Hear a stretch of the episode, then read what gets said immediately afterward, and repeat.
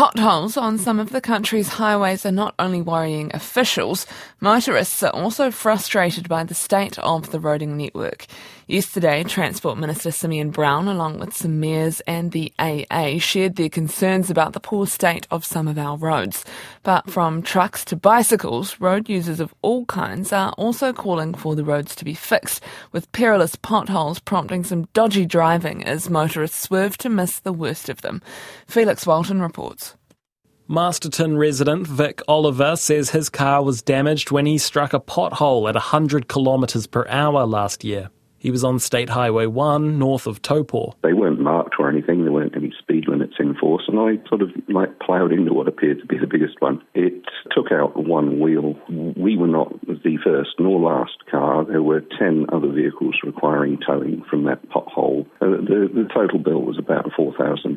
So many cars were damaged that by the time Mr. Oliver reached Taupo, the local mechanic had run out of spare parts.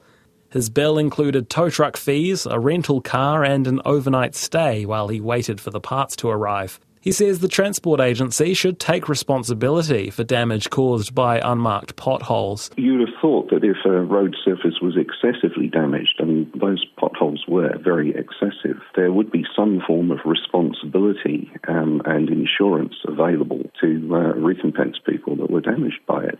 Far North District Councillor Anne Court drove to Christchurch and back to compare her region's roads with the rest of the country.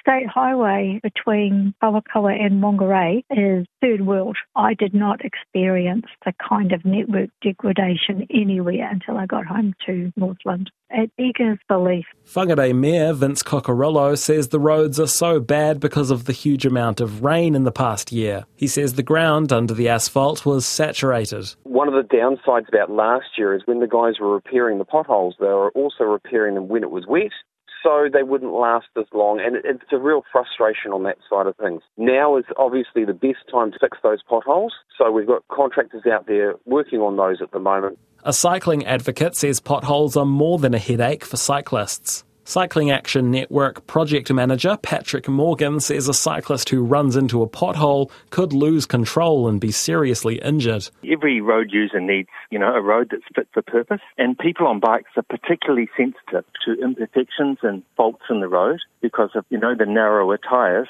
So it's really important that councils do their job and look after the streets that we have. And Transporting New Zealand Chief Executive Dom Kalasih says truck drivers are on edge. Cars swerving to avoid potholes.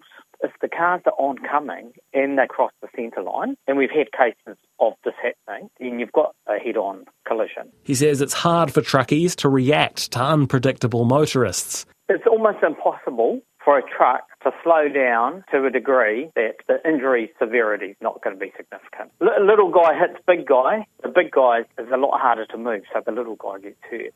Freight companies pay road user charges based on the weight of their trucks, but Mr. Kalasih says that money isn't going where it should. Some of that road user charges money, it goes to fund rail and it goes to fund other things that are not road related.